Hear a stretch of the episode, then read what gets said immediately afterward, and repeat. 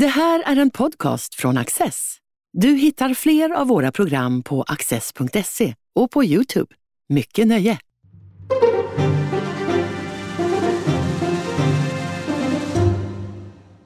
Välkomna till Studio Access. Temat för dagen är en ny bok som heter Saknad. Och jag har dess båda författare hos mig här idag. Det är Cecilia Garme, politisk journalist. Det är Katarina Barling som är docent i statskunskap Uppsala. Varmt välkomna. Tackar. så mycket. Ska vi göra det omöjliga inledningsvis här Katarina? Vad, vad handlar den här boken om? Eh, den här boken handlar om Sverige. Eh, den handlar om vad Sverige är, vad Sverige har varit och vi menar då att det Sverige har varit är en del också i det Sverige är, eh, mer eller mindre tydligt.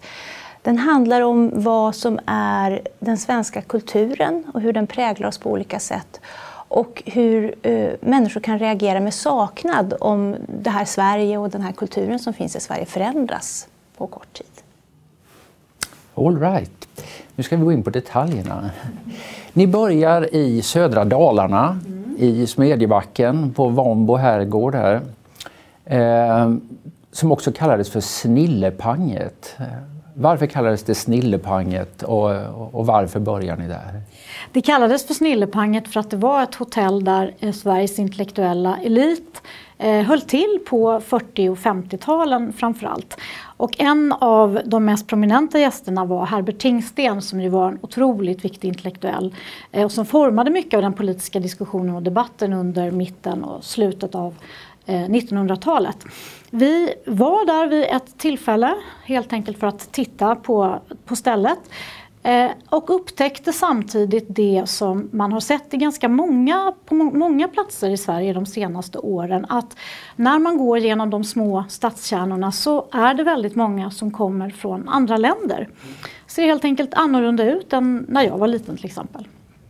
Och eh, det finns en kontrastverkan här på något sätt mellan de här intellektuella eh, som satt och eh, skrev för, ja, de umgicks med varandra och skrev för varandra men också eh, för en större publik. Men ganska avgränsat ifrån det omgivande samhället samtidigt. Och det är, där finns en symbolik som på sitt sätt går igen även idag. Mm. Jo, alltså de, de, de ville väl. Eh, och de ville verka för jämlikhet i samhället. Samtidigt så var de, som du säger, ganska avskilda från, från det folk som de ville lyfta upp. Så. Eh, och vi menar att det finns en parallell så tillvida att det finns även idag en spänning mellan olika eliter i samhället och mellan vanligt folk, om man får kalla dem så, vanliga människor som kanske inte har ledande befattningar inom akademi, näringsliv, media, politik, vad det nu kan handla om. Och att den där spänningen, eh, den har funnits i alla tider, men den kan göra sig mer eller mindre påmind. Och det som man gjorde, bland annat då på Snillepanget, men under, den här, under 1900-talet i Sverige, det var att man lyckades på olika sätt att, alltså så här, minska den här spänningen, uppfattar vi det. Att man, man byggde upp ett samhälle där det fanns en stark känsla av gemenskap. Det betyder inte att den var total eller att det inte fanns grupper som var utanför eller så, men att det ändå fanns en, det fanns en strävan efter att få samhället att hålla ihop. Och det tror jag också är någonting att vi på många sätt i Sverige är vana vid. Eh, vi som har vuxit upp i ett samhälle som på många sätt höll ihop, med alla brister som kan ha funnits, men likväl att vi tar det där för givet. Och då kan man tänka på att det är svårt att få ett samhälle att hålla ihop. Ett samhälle är något väldigt komplicerat som består av en massa individer och grupper som far åt olika håll. Så att det är verkligen en, en konst det här att få samhället att, att hålla ihop. Men hur mycket, det var ett antal författare, det var Hjalmar Gullberg, det var eh, litteraturvetare som Martin Lam var där, eh, men även socialdemokratiska politiker, Axel Göres och sånt här. Ehm, hur mycket var det deras förtjänst att samhället kom att hålla ihop? Jag tror att det var ganska mycket deras förtjänst. Det här var ju också en tid när de här eh, i eliten liksom slöt också ett slags politiskt förbund med folket. Många av de här personerna var socialdemokrater och i Smedjebacken så röstade mellan 70 och 80 procent av befolkningen på Socialdemokraterna vid den här tiden. Om man kommer dit idag så är Socialdemokraterna just i Smedjebacken fortfarande väldigt stora och starka. Men det finns ju också en hög andel, ungefär en femtedel eller lite över 20 procent som röstar på Sverigedemokraterna. Och vi menar, den fråga vi ställer är, när bröts de isär? Den här eliten och folket på något sätt. Om man spetsar till det så är det också lite grann det det handlar om. För det är intressant där om vi ska borra lite i detta för att eh, ni, jag tror ni citerar en, en, kvinna från orten som säger att ja, de var ju där på, eh, på Snillepanget men man kunde ju inte gå dit. Så liksom, det var ingen riktig legering mellan elit och folk ändå. Mm. Nej, alltså vi pekar ju just på det att eh, den kulturella dimensionen i klassamhället den kunde inte ens folkhemmet riktigt upphäva. Så att även vid denna tid och även när de så att säga eh, bekände sig väldigt mycket till socialdemokrati och jämlikhet så fanns det ju klasskillnader och det var svårt att vara någon på snillepanget till och med när man blev insläppt. ja, och jag, där kan det också vara så man kan ju fundera över det här här, det gäller ju många fenomen i samhället, att vilken riktning rör man sig i? Och då kan man ju tänka sig att under den här tiden så var det så att människor kom från ett samhälle som hade varit mycket mer åtskilt och, och eh, hierarkiskt ordnat. Och att människor då, även om de fortfarande, man kunde inte komma dit som hon säger, som, som du nämner här, eh, så, så, var det ändå så att det fanns en rörelse där man kände att man blev mer och mer, gemenskapen växte sig starkare, att de här olika klassgränserna, man, det fanns en verkan för att, att tona ner dem. Eh, medan, då kan man fundera över idag, eh, vi har ett samhälle, det svenska, som har då vant sig vid att vara egalitärt, att, att det finns i alla fall, om ibland kanske man inte menar det, men det är i alla fall en, alltså, i festtalen så skulle ingen påstå att, eller skulle inte ha påstått i alla fall att vissas röst är mindre värd och så. Samtidigt så ser vi en utveckling där där till och med demokratin faktiskt ifrågasätts från vissa ledande håll på det sättet att ja, men människor röstar fel och hur ska vi hantera det här att människor röstar på fel parti. Eh, vi ser en internationell diskussion också om att vi kanske behöver begränsa demokratin på olika sätt. Eh, och då kan man ju tänka på att den processen blir ju extra svår då om människor har vant sig vid under ett antal decennier att strävan har varit mot mer av jämlikhet, att sen då bryta upp det där. Så att jag tror att rörelseriktningen kan spela roll där och det här du beskriver att det kanske var lättare att stå ut med det för man kände ändå att ja, det fanns en god vilja här och riktningen var en annan. Sen var ju också det här en tid, alltså på 50-talet när det svenska industrisamhället, eh, Smedjebacken var ju ett, eh, ett brukssamhälle, stod på sin höjd. Det var hög sysselsättning, det var en känsla av framgång. Samtidigt fanns det starka band till det förflutna eftersom det här var ju eh, järnhanteringen, en av Sveriges äldsta industrier. Och en sak vi gör i boken är ju att vi kopplar nuet till det förflutna. För vi vill lyfta fram hur mycket det förflutna spelar roll för nuet på olika sätt. Ett bra ord som dyker upp tidigt i boken är tidsdjup. Berätta, vad är tidsdjup för någonting? Men tidsdjup det är det här att eh, vi människor vi formas av vår egen historia men vi formas också av historien hos de som kom före oss. Alltså det traderas eh, vidare, erfarenheterna. Och att vi är inte endimensionella individer som bara lever här och nu. Utan vi har liksom i oss som årsringar. Och de här årsringarna kan också vara sånt som vi bär med oss från tidigare generationer. Och att man kan, det finns ibland en uppfattning, inte minst vi är ju inne på det här med Sverige, som en del i den svenska kulturen då, som vi försöker beskriva på olika sätt. Den här idén om världens modernaste land. Och att man ska hela tiden ha blicken vänd framåt. Men vi menar ju det att för att förstå människor och för att kunna bemöta människor med respekt så behöver vi också veta var de kommer ifrån och de här tidsdjupen som de bär inom sig. Mm. Saknad, det känner man inför någonting som har gått förlorat. Vad, vad är det som har gått förlorat? Ja, det är ju det just det som är frågan. Den saknad vi talar om är en känsla som plötsligt uppstår när någonting som man tog för givet fanns där inte riktigt finns där längre. Och som vi skriver så handlar saknad också om, det kommer av ordet söka egentligen, finns det samma ordstam. Men det man söker går ju kanske inte att finna för det finns inte riktigt kvar, det samhälle som man hade omkring sig på den tiden. Och därmed så finns det naturligtvis då också en slags tragisk dimension i det här. Det är någonting som har gått förlorat som man kanske inte så lätt kan få tillbaka. Mm. Det här är ju både explicit och implicit kan man säga en bok om Sverigedemokraterna. Eh, det är en, en faktor i, i detta. Och, eh, och en teori, nu får ni rätta mig om jag har fel, men som jag läser i boken det är att liksom, eh, Sverigedemokraterna har tjänat väldigt mycket på övriga partiers tondövhet inför den här eh, känslan av vilja till tillhörighet och det långa minnet, eh, det här tidsdjupet. Var Socialdemokraterna bättre på det där förr i tiden?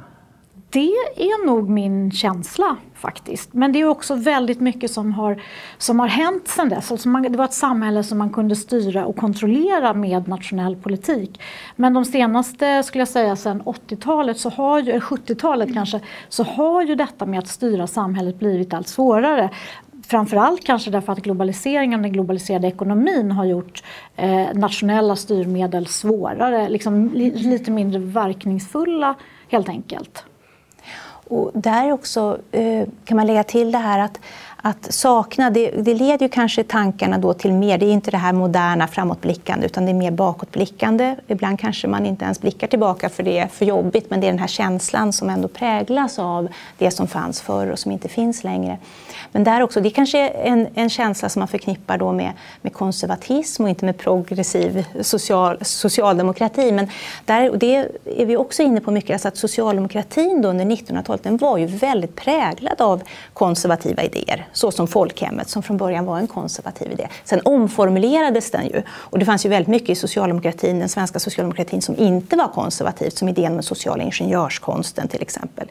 Men det fanns spår av konservatism i socialdemokratin eh, som gjorde att möjligen då, en hypotes, det här är ju inte en forskningsrapport eller en, en, en undersökning på det sättet utan det är mer en betraktelse och möjligen är, ligger det något i det här just att socialdemokratin hade en prägel under 1900-talet som gjorde att den klarade av att balansera då sitt modernitetsprojekt som ju också fanns med någon form av eh, också hänsyn till det som hade varit och var man kom ifrån. Så.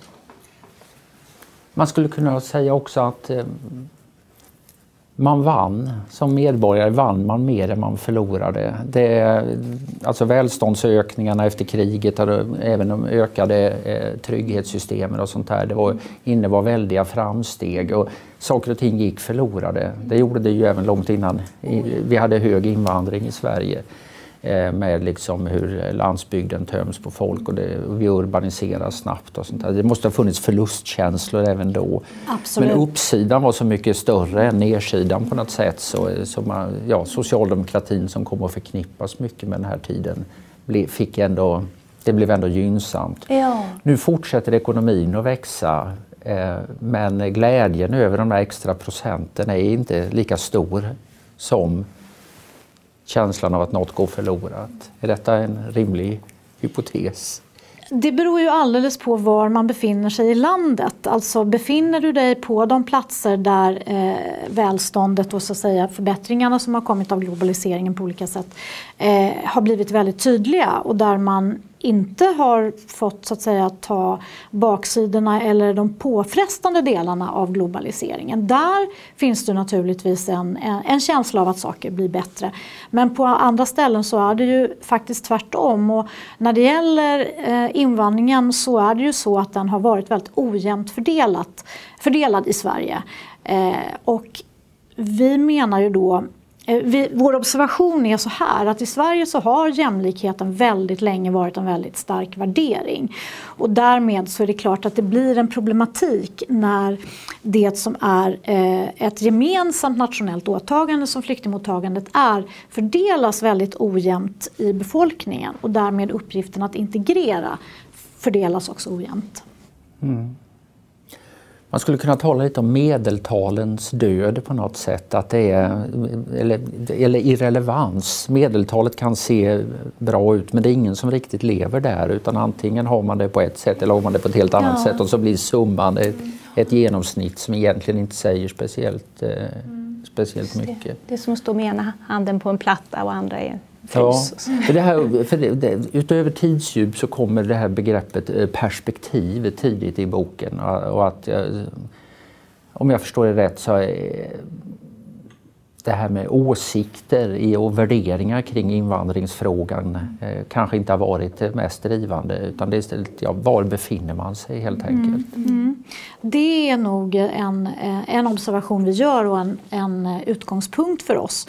Och, eh, det finns ju många mätningar som visar att människor är oerhört generösa, man vill flyktingar väl. Eh, naturligtvis. Den tror jag inte är som sämre på landet eller på någon annan plats. Men eh, det beror ju naturligtvis på var man står för att också se eh, hur påfrestande är den här uppgiften eller hur lätt är den? Ett konkret exempel på den där spänningen. Ehm, en person som eh, var bosatt då i Stockholms innerstad, ett av de mer segregerade områdena i Stockholms eh, innerstad. Det knappt finns någon flyktinginvandring alls, väldigt liten i alla fall, det här är ett antal år sedan. Som eh, övervägde att köpa ett sommarhus i den här delen runt Smedjebacken kan man säga.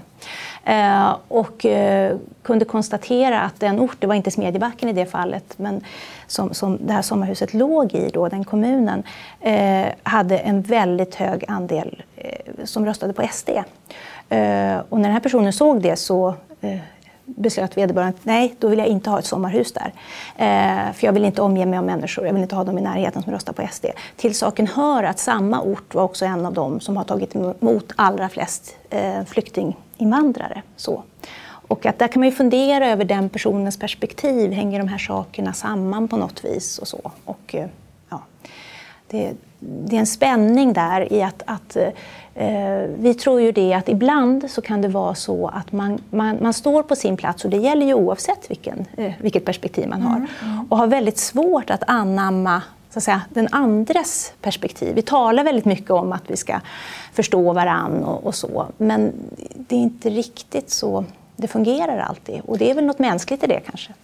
Vi tänker väl också så här att, eh, att leva i en demokrati det är också att förmå röra sig mellan olika perspektiv. Det är liksom en motion som en medborgare i en demokrati måste klara av. Att röra sig från det ena till det andra politikernas uppgift är ju då naturligtvis att, att väga samman perspektiven så att eh, utfallen blir rimliga för, för, för alla medborgare. Den här eliten som samlades i, eh, i, på Panget ehm, de som bodde på orten kunde liksom inte riktigt gå dit, de hade inte tillträde direkt, men indirekt så kunde de ju, man kunde vara arbetarbarn och genom arbete i mm, folkrörelser eller genom att gå på Hermods eller vad det nu var, förkovra sig, få en starkare ställning. För en poäng ni gör är ju på något sätt att den här eliten har seglat iväg och eh, Ehm, både kanske värderingsmässigt men också geografiskt. Alltså det är, förr fanns det pampiga riksdagsledamöter från den här delen av landet. De har inte så mycket att säga till om längre utan det är liksom, makten har också rört sig bort därifrån. Nej, men där kan man ju också, alltså, det, svårt att uppnå ett samhälle där det inte finns klasskillnader och alla kan inte göra klassresor, det ligger i sakens natur för då blir det ju inga klassresor längre om alla gör dem. Eh, då är alla samma. Men däremot så är det det här att man kan fundera över hur stora spänningar blir det inom ett samhälle? Hur, hur stora skillnader mellan de olika klasserna klarar ett samhälle av utan att, att inte kunna vara ett samhälle längre? Och där är vi, vi talar ju mycket då om de här menar, en form av kanske arbetarklass eller man ska säga på de här mindre orterna. Men här kommer ju också frågan om, alltså Sverige har haft en stor invandring som eh, befinner sig i samhällen som är helt parallella. Alltså där de inte, och jag vet när jag är ute i mitt arbete och möter de här personerna, de säger, de, de säger det är aldrig några riktiga, som de säger, riktiga svenskar här. Utan det, det är som att komma till ett annat land faktiskt. Precis, och det är ju då särskilt tydligt i förorterna. Men om man pratar om eh, de här platserna ute i landet så har det varit så att liksom placeringen har styrts av att det finns eh, tomma bostäder där. Och staten har naturligtvis då resonerat att om vi placerar flyktingarna där så eh, slår vi två flugor i en smäll och vi slipper stödja kommunerna mer. Det vill säga det ekonomiska egentligen intresset för staten men också för kommunerna har gått före, skulle jag vilja säga, eh, tanken om hur man egentligen eh, får ihop ett samhälle. Och ett resultat är att många känner denna saknad. Och ni säger att det är en känsla med låg status. är det så?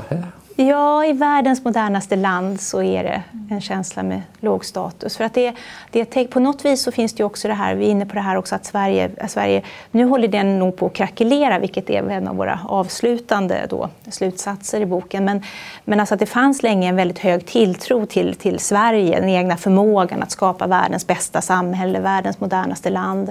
Eh, det var inte en strävan efter att bli bra på olika saker, utan vi skulle bli världsbäst så, och ta ledartröjan och sådär. Och det är klart att den som då sa så här, nej men oj, jag saknar något som var förr, den blir ju då ett hot mot det här framstegsprojektet. Och eftersom vi befinner oss i vår tid och den stora förändringen i vår tid eh, eh, är, kopplad på många sätt till invandringen så har det blivit vårt fall skulle man kunna säga. Men det här har vi ju sett tidigare också. Det finns ju annan förändring i samhället också. Eh, där man, de som säger så här, nej men vänta lite, jag, jag, hänger inte riktigt med. De ses som, de är inte tillräckligt upplysta och man ska vara optimistisk. Och man ska det är en sorts svek att känna saknad. Ja, man, ja det, man är lite fel saker. helt enkelt om man, om, man, om man känner saknad. Det är mm. inte riktigt sån man ska vara helt enkelt. För då, då är man nostalgiker och det är inte någonting som man ska vara annat än om man samlar på gamla bilar till exempel. Nej, då kan det vara okej. Okay. Och som vi också skriver så nostalgin kan vara eh, acceptabel i privat privata sammanhang. Eh, när du renoverar ditt gamla hus eller du hittar gamla saker på loppis eller du sitter med familjens fotoalbum. Men så fort du kliver bort från det privata och börjar titta på samhället som fanns förr, då börjar det brännas. Då var det inte bättre förr? Nej. Man, man, ska, man ska vara optimist, att, att det är liksom den föreskrivna hållningen. Är det inte så att, å andra sidan, det finns också situationer när man ska vara pessimist. Jag tänker på en sån här som eh, vår eh, libertarianske bekant Johan Norberg, när han skriver nya böcker om att alla får det bättre och sånt här, då blir folk ursinniga över det i, i gengäld. Ja. När ska man vara optimist och när ska man vara pessimist för att vara rätt i Sverige? Jag vet inte, men jag tänker att, att, politiker till exempel, de ska ju alltid vara optimister. Alltså jag tror att du kan väcka en, en politiker mitt i natten och den kommer säga något eh, optimistiskt. Så det sitter ju liksom inte ihop med vår politiska kultur att överhuvudtaget uttrycka oro. Klimatet är också ett exempel där det finns tillåtelse, men då är det ju inte bara mm. pessimism utan då är det nästan undergångsstämningar. Så, så, att det, så att det finns skillnader, absolut. Men, men vårt intryck är ändå att när det gäller den här mer som, som mainstream-delen mm. i samhället så, med vissa undantag, så är det ändå så att ja, men man ska blicka framåt, man ska vara pessimist och, och, man ska inte säga att det var bättre förr. Man kan ju, börja, man kan ju testa det, gå omkring och säga varje dag så där någon gång så här, det, ja, det var allt bättre förr och se vilka reaktioner man, man möter. Det... Klimatet är ju ett bra exempel på ett av de få ställen där man verkligen kan få det legitimt att känna undergångsstämning. Men samtidigt så är det ju också oerhört mycket optimism mm. som förmedlas på det området och den nya tekniken ska ju lösa de här frågorna och det här med att tekniken ska lösa allt, det är starkt i Sverige. Ja, ni har ett kapitel om ingenjörerna och den, den, man talar om den, ja, den verkliga ingenjörskonsten, naturligtvis den sociala ingenjörskonsten. Är vi lika ingenjörsmässiga längre som, eh, som vi var en gång i tiden? Är det inte rätt mycket annat som, eh, som numera håller i taktpinnen? Det var en svår fråga. Det är svår. Alltså så här. Jag tror att det, det, här, det här att allt, alla problem har sin lösning. Vi måste ha en bättre integrationspolitik. Det är liksom en formel som dyker upp hela tiden. Eh, när det kanske helt enkelt är så att man får bita det sura äpplet och säga att eh, vissa integrationsproblem går inte att lösa. De kan gå att hantera men inte, men inte lösa. Men det, det, det sitter, tar verkligen emot ja, och när det, säga det. Ska säga, när det gäller ingenjörskapet ja. så handlar det, där är det ju det här med tidsdjupet. Att mm. det handlar, vi vill försöka beskriva vad är det som har präglat Sverige och det där ingenjörstänkandet. Då. Och som mycket hög, högst konkret ingenjörskap men sen då som har förts över till politiken. Eh, och precis som du säger, alltså det, det var ju också någonting som vi funderade när vi skrev vår bok. För att många böcker inom den här sfären, de är så här, men de kommer med så här ska vi göra, så här ska vi lösa det. Men, men vi vill ju inte komma med några sådana ingenjörslösningar. För att det kan vara så att vissa saker kanske inte går att lösa, men man kanske ändå måste tala om dem och fundera över dem. Fast är det inte så att om, om ingenjören var den gamla, Gunnar Myrdal och mm. långa mm. låginkomstutredningen och, och, en, och grundskolan utreddes väl i 15 år innan den infördes. Eh, och man kan naturligtvis dividera om hur bra den där ingenjörskonsten lyckades alla gånger. Men numera är det ju mycket mer värdegrunden än, än uh, utredningen som är kärnan i, i det politiska. Ja, nej, men man ska inte helt underkänna ingenjör. Det är klart att det går att hitta lösningar som kan göra saker bättre. Men en sak som jag tänkte på när SVT hade sitt program om Filipstad då så var det ju många där som man kunde konstatera kommer aldrig kunna få en plats på arbetsmarknaden överhuvudtaget. Och den här eh, kloka integrationschefen som intervjuades han fick frågan vad ska de göra? Och hans svar var Ja, de kan bli värdefulla samhällsmedborgare ändå. Och då tänker jag till exempel på föräldraskapet. Hur viktigt det då kan vara för föräldrarna att se till att bo i en miljö där det finns svenska barn. Eh, understödja deras skolarbete, verkligen se till att de kommer in i det svenska samhället. Det är ju en oerhört viktig uppgift som man kan ta även om man inte har ett jobb. Och, det, och utöver det också, dessutom det här med, med eh, man tar diskussioner om värdegrund och sådär, så vi är också inne på det att även när man ska, det är det vi menar med tidsköp, vi är så präglade av det här ingenjörstänkandet att det tränger in sig på områden där ingenjörskap inte hör hemma, till exempel i moralfrågor. Eh, men det ska vara det är så här, det ska vara rätt eller fel och sant och falskt och svart och vitt. Och det är en form av ingenjörstänkande, där ingenjör, vi beundrar ingenjörstänkande. Mm. Och för att bygga broar är det fantastiskt. Men det kanske inte funkar på alla andra områden. Ibland kanske man måste stå ut med, som du säger, att det inte finns en lösning eller att det är vagt eller att det beror på och så. Eh, och det är som att det här ingenjörstänkandet har, har förts över på områden där det är tveksamt om ingenjörstänkande fungerar riktigt. En annan fråga som har att göra med inte bara ingenjörerna utan också statsvetarna eh, som, som vi ofta har tänkt på att eh, på 90-talet var det ekonomerna som fick frågor om exakt allting och nu är det statsvetare som i alla sammanhang kallas in för att berätta hur mycket klockan är. Eh, jag börjar tro, kanske du också, att det här är en tid som nu börjar gå mot sitt slut därför att de experter som vi behöver prata med nu det är kanske antropologerna, psykologerna och inte minst filosoferna. Mm. Men det är ju en viktig tema hos er, det här att den känslomässiga dimensionen av tillvaron är, är underskattad. Samtidigt som det på något sätt är väldigt viktigt att hysa de rätta känslorna. Man ska vara optimist mm. Eh, till exempel. Mm. Och, eh, ni har en fin formulering mot slutet av boken där det står att de fina känslorna är så, fi, är så fina att de till och med kan kategoriseras som något ännu finare än den finaste känslan, nämligen förnuft. Man måste känna det. Det finns mm. en känslokorridor, ja. tror jag använder ni det begreppet, ja. precis som åsiktskorridoren. Ja, och den har varit så pass trång att sakna den känslan av förlust, den har inte rymts där i. Nej, den har inte riktigt fått plats där. Och, och den här, alltså för att på vissa sätt så är det ju, vi lever i en oerhört känsloutlevande tid. Men det är en viss typ av känslor som är kommer få. Det betyder inte, jag menar, vi skriver ju också om det här med resentiment, utöver saknaden och aggressiviteten, den är ju också, får ett enormt utrymme nu eh, i vår tid också. Men den är då inte, den, den är inget man skryter med. Det betyder inte att den inte finns, men den är inte liksom den norm, norm känslan. Så.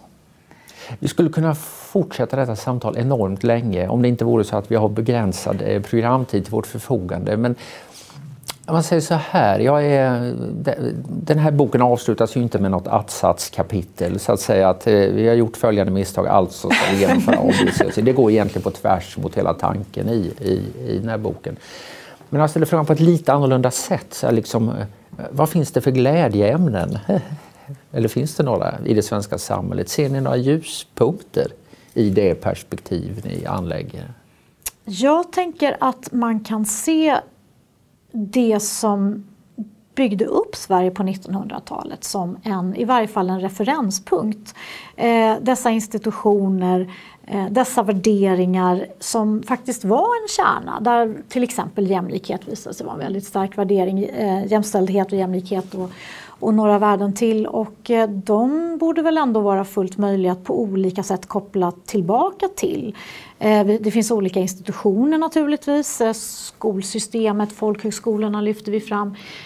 Så att vi kan, vi kan vända oss om och se vad det fanns tidigare som vi kanske skulle kunna damma av igen.